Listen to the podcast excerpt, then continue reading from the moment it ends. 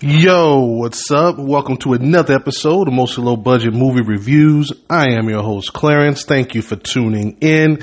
In today's episode, I review a new Amazon original starring the always entertaining and charismatic Snoop Dogg, along with George Lopez and Mike Epps. It's called The Underdoggs, which is listed as a sports comedy. Now, while it's not autobiographical, uh, Snoop Dogg did start like a youth uh, football program uh, that has helped literally thousands of kids, which is very admirable. I love it when celebrities use their fame and resources to do something good. So this movie is inspired by that. And while I appreciate the real life story, and I am a Snoop Dogg fan, I'm still going to be brutally honest as usual when it comes to my reviews. So what is this one about? Jayceon, two J's Jennings, Snoop's character. Uh, we get this, uh, narration in the form of him doing a podcast. Uh, he's, you know, talking about his career. He was a superstar, but very arrogant and selfish. And teams will put up with you as long as you're performing. But once those skills start declining, no one wants to work with you. Uh, and that's where he is in life right now, washed up and trying to get back in the spotlight um, with this podcast, and hope he can leverage that into a job in the media. Now, his agent tells him he needs to improve his image to get a gig, and right now he has more hate than love, and he is a hard sell for you know any network. He suggests doing some some community work, uh, but he ain't really feeling that. He leaves his agent's office angry and gets into a car accident.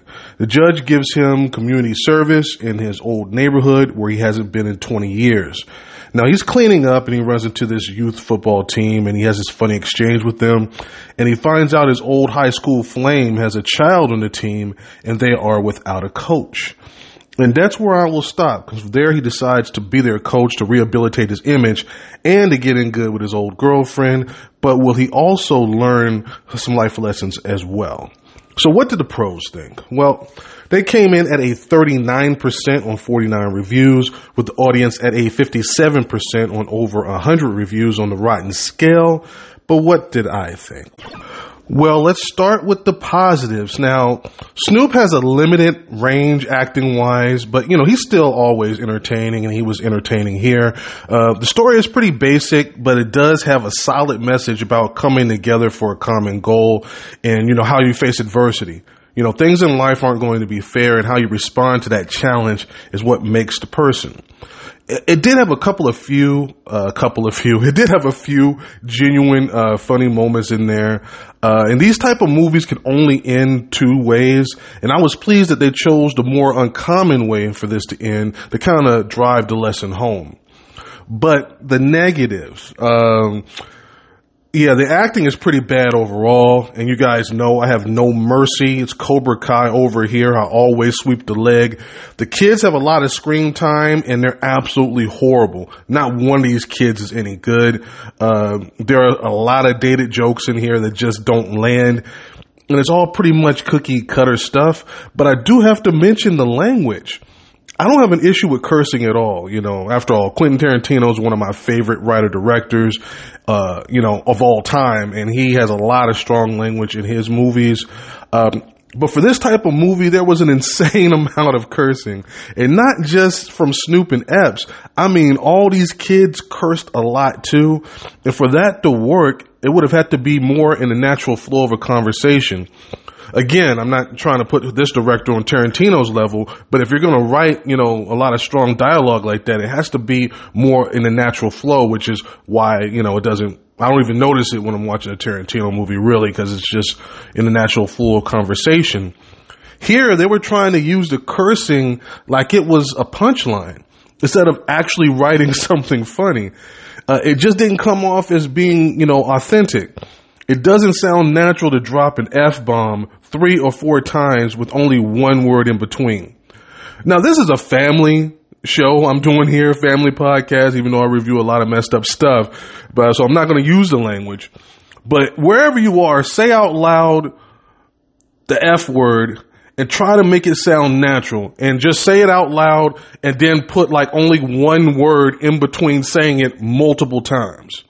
Now imagine a conversation between a group of people and they're all talking like that.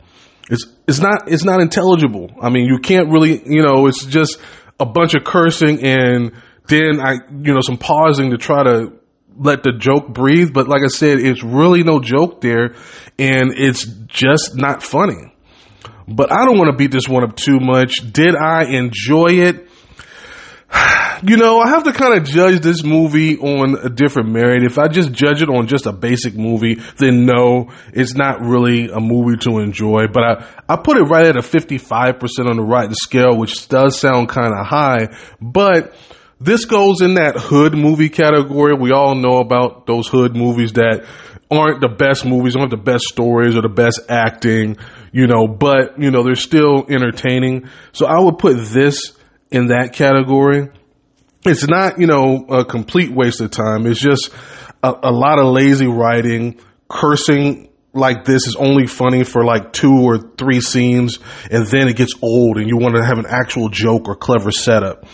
And the lesson here is good, but the age kids that this lesson will actually benefit, I wouldn't feel comfortable letting them watch this. I mean, as a parent myself, I wouldn't let my eight to 11 year old watch this movie with all that cursing in it.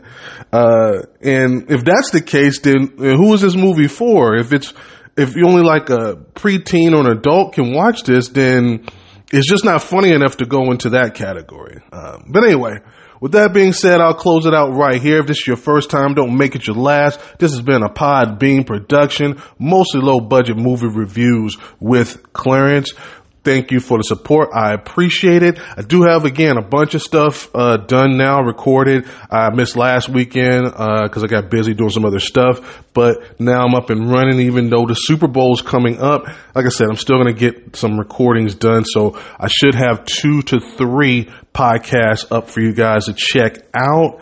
Uh, yeah, and don't forget to check out the TikTok. Still doing that. Got some uh, material over there that's not over here, and the other way around. But anyway, again, I appreciate you guys, and I will see you next time.